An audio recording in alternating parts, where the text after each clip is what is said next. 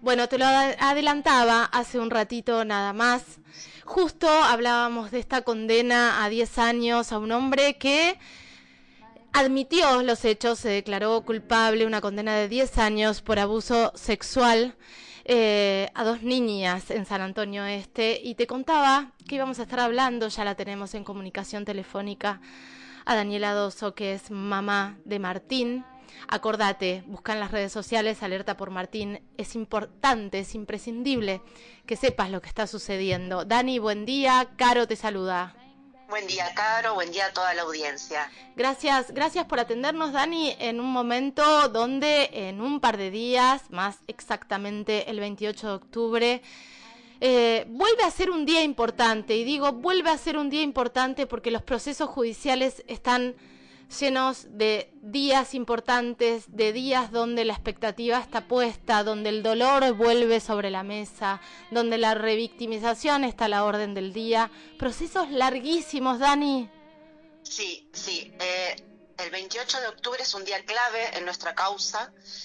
Nuestra causa y para cualquier causa que tiene que atravesar una mamá que denuncia el abuso sexual por parte del padre, ¿no?, hacia su hijo o hija, atraviesa una ruta crítica que está llena de días importantes. ¿Por qué de días importantes? Porque en cada etapa del proceso judicial, de la investigación penal, nos vamos encontrando, las mujeres, madres protectoras, con diferentes formas, trampas judiciales, diferentes formas del encubrimiento. En nuestro caso, esta etapa se llama indagatoria. Para que la audiencia comprenda, es la etapa previa a que el acusado sea procesado, ¿sí? Es como el momento donde se pasa de juntar pruebas, que ya se juntaron un montón, y a ver si al agresor lo procesan y va a un juicio. Uh-huh. Muy bien, ya hemos vivido muchas situaciones de encubrimiento que las hemos sorteado, gracias también a que hicimos pública la causa y con la mirada de la sociedad la justicia se fue acomodando a derecho. Y en este momento una de las formas en que encubre la justicia es no calificando los hechos como debería calificarlos, ¿sí? Uno piensa que el encubrimiento es solo en la Cámara Gesell, no escuchan a las niñas, con el cuerpo médico forense que no escriben las lesiones observables. Sí. No, hay... En esta etapa también puede haber encubrimiento. ¿Cómo? No calificando los delitos. Por ejemplo, el caso de Martín, mi hijo en Cámara Gesell, además de abusos sexuales, sí que eso está clarísimo por las pruebas, también relató agresiones físicas gravísimas. Claro, hasta tortura. Sí. Eso me parece. Digo, hoy cuando yo presentaba, hablaba de abuso sexual y torturas, Dani. Exactamente. Uh-huh. Y la justicia es muy tímida, ¿sí?, en calificar todos los delitos que se cometen en un abuso sexual. Ya es un montón el abuso sexual crónico, por ejemplo, que ha sufrido Martín y que hay pruebas. Pero además hay otros delitos como la tortura física, el maltrato. En el caso de Martín hay pruebas, hay quebraduras que ha sufrido de niño, ¿sí? ¿Y qué pasa? ¿Cuál es la trampa? Si califican solo el abuso sexual, porque ahora no les queda otra, porque Martín habló, porque hay pruebas, quieren calificar solo el abuso sexual. Al no calificar el otro delito, ¿sí?, no se suma, entonces es menos la condena, claro, son menos los años, y además se evita que el agresor tenga prisión preventiva, porque al calificar los dos delitos, como debería ser, el agresor tendría que estar luego de la indagatoria con una prisión preventiva, porque habría concurrencia real, ¿sí?, de delitos. Entonces es otra trampita más que te pone la justicia. Sí. Entonces es, bueno, primero tratar de encubrir el delito de abuso sexual. Cuando ya no se puede, porque el niño habla, porque hay pruebas, porque la sociedad está mirando, ver cómo le aminora la condena al agresor. Ahora, Dani, eso es lo que se está jugando hoy. Es tremendo, esto va a ser el 28 de octubre. Sería, sí, digo, para la gente que nos está escuchando por ahí en otras provincias, que se dice distinto, porque son distintos la forma del Código Penal de cada provincia. Sería la formulación de cargo, por ejemplo, en la provincia de Río Negro, Neuquén. Es la formulación de cargo, es el delito por lo que, exacto, se lo acusa, y ahí tenemos el rango de condena al que va a ser sometido, digo, o que el juez va a definir. Exacto. Dani, todo esto que estás contando, y parece una obviedad, pero está bueno decirlo, todo esto, más allá del abuso sexual que está totalmente probado, que está en la Gesell, todo está probado, digo, hay médicos que intervinieron, sí, tenemos pruebas. En el caso de Martín, por ejemplo, este otro delito que queremos que el juez califique, porque aparte hay otra cosa. Vos fíjate, se sigue jugando la vulneración del derecho a ser oído. Terrible. Si Martín habló de estos delitos, obviamente no habló como un delito, es un niño, por eso hay que tener perspectiva de infancia. Él habló de que con un objeto duro lo golpeaba, que lo tiraba, lógico.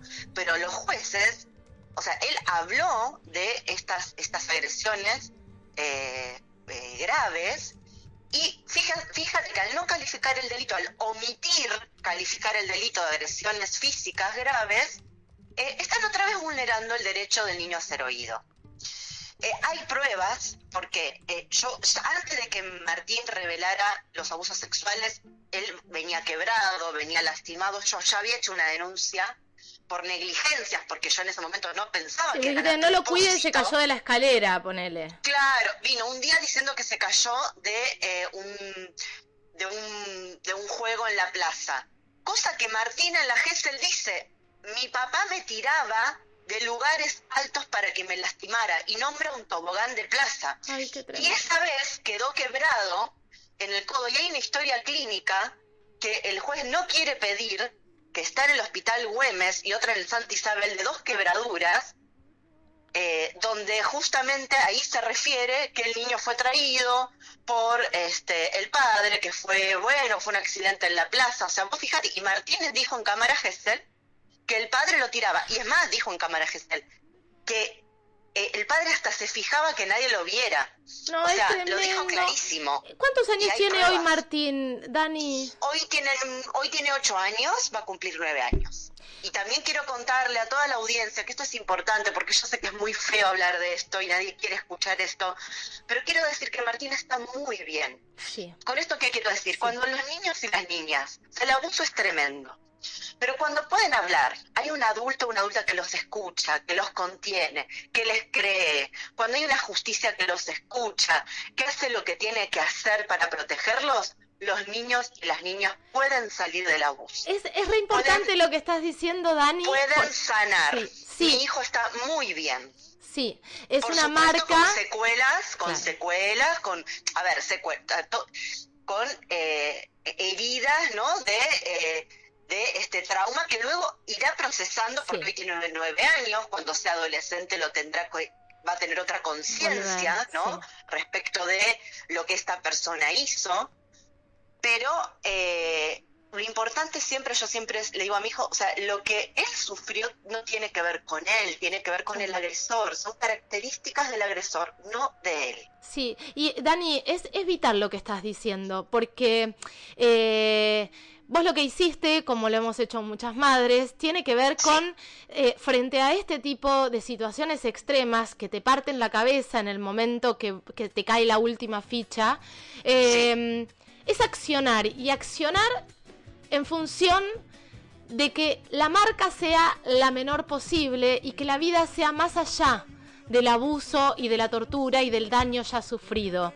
Por eso el rol de madre protectora tiene que ver con eso, cuidar y proteger del agresor, del abusador y del violento, pero también cuidar su psiquis, su alma, su felicidad, digo, velar por su felicidad a partir de ese día. Y que por eso nos, por eso nos atacan tanto, ¿no? Claro. ¿Quiénes somos, no? La pregunta es, ¿quiénes somos estas madres protectoras? Bueno, primero somos mujeres, esto hay que decirlo, somos mujeres que además criamos a nuestros hijos e hijas e hijes, y en esto quiero decir, respetamos sus procesos y sus decisiones, los criamos desde la ética del cuidado. Somos mujeres entre 20 y 40 y pico, que también hemos sido criadas, hemos sido parte de esta sociedad que ha empezado a luchar contra las violencias. Y le hicimos carne, y no dejamos que la violencia exista en nuestras casas, por eso nos separamos de estas parejas violentas. Pero ¿qué pasa? ellos nos siguen atacando a través de nuestros hijos e hijas, violencia vicaria, ¿sí? Y la justicia, en un intento de restauración patriarcal, nos ataca. ¿Por qué? Por el solo hecho de que queremos cuidar a nuestros hijos. ¿Por qué? Porque justamente el sistema en el que vivimos, ¿sí?, capitalista, patriarcal, requiere no solamente, o sea, no es solo un sistema que produce, ¿sí?, objetos para la venta, también requiere de producir ciertas subjetividades, una subjetividad aplastada, dormida, personas objetos que fácilmente puedan ser dominadas. Bueno, ¿qué pasa? Nosotras despertamos y criamos a nuestros hijos de otra manera. Por eso estamos acá y por eso estamos siendo atacadas. Dani, es hermoso lo que estás diciendo, digo, hermoso en el sentido de que vos hablás y yo me imagino una gran red de mujeres, madres, protegiendo a nuestros hijos, y me parece que es maravilloso y es el sostén que tenemos día a día y sí, es el sostén, es la contención, es también la información, porque esta nota va más allá de Martín.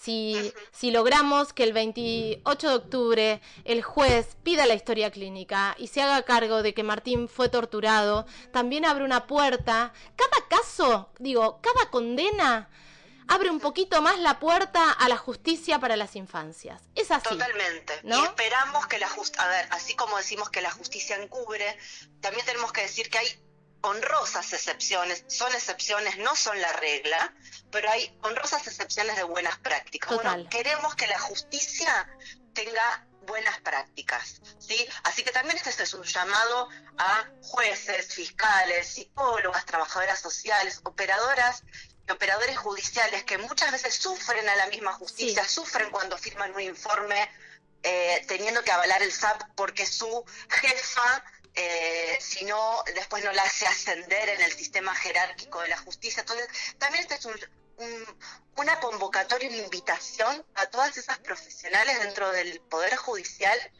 que quieran despertar y hacer la diferencia. Totalmente. ¿Sí? Las llamamos también a eso.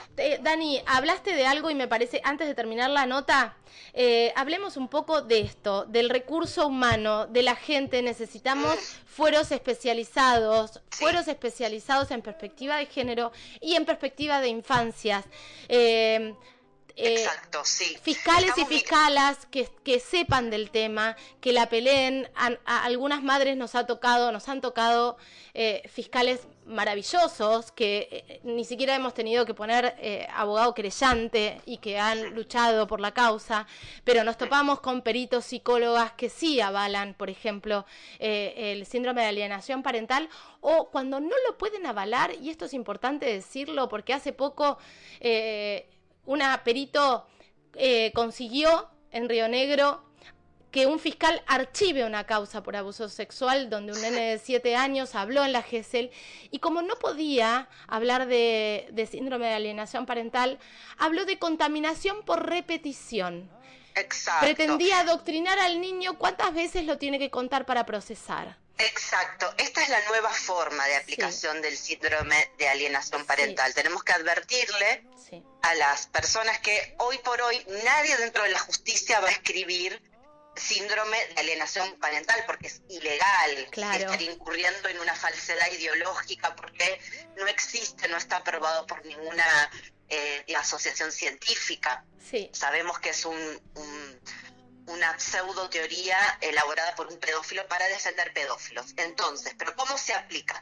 Se está aplicando igual, de forma sistemática, no diciéndolo explícitamente, sino usándolo con estos conceptos. Que terrible. Son relato contaminado por la madre o por la psicóloga tratante, relato co-construido, memorias implantadas, ¿sí?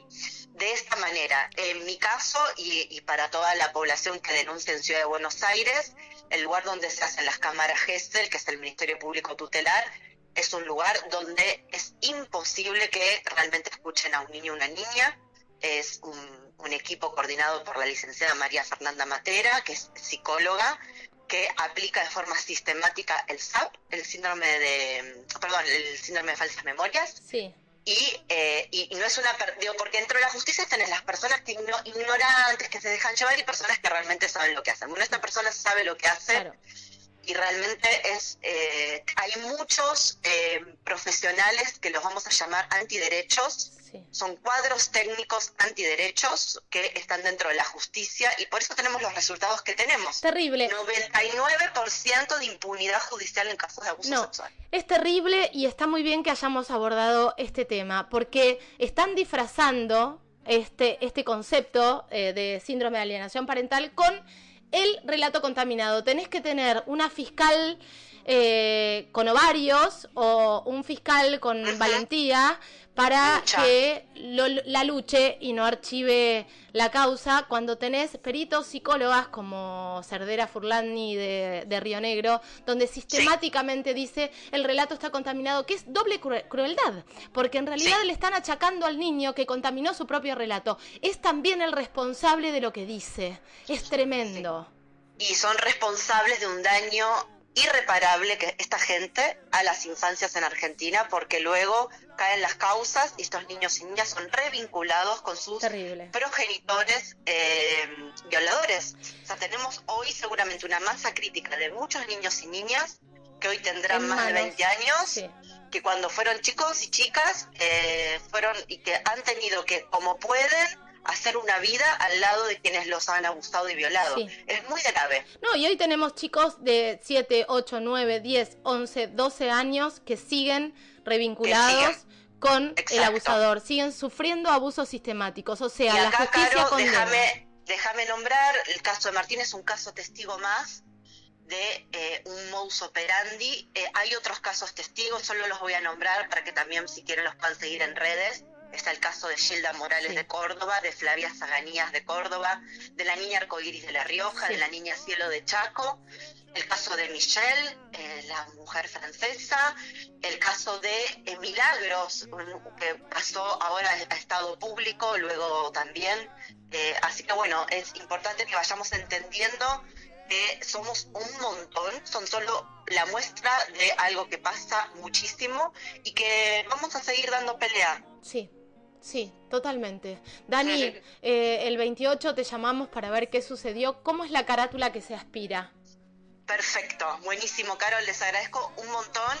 Y bueno, abuso sexual es tortura, pero se puede salir, se sale hablando y se sale en red. Totalmente. Un abrazo enorme, Caro. Un beso enorme, Dani, gracias.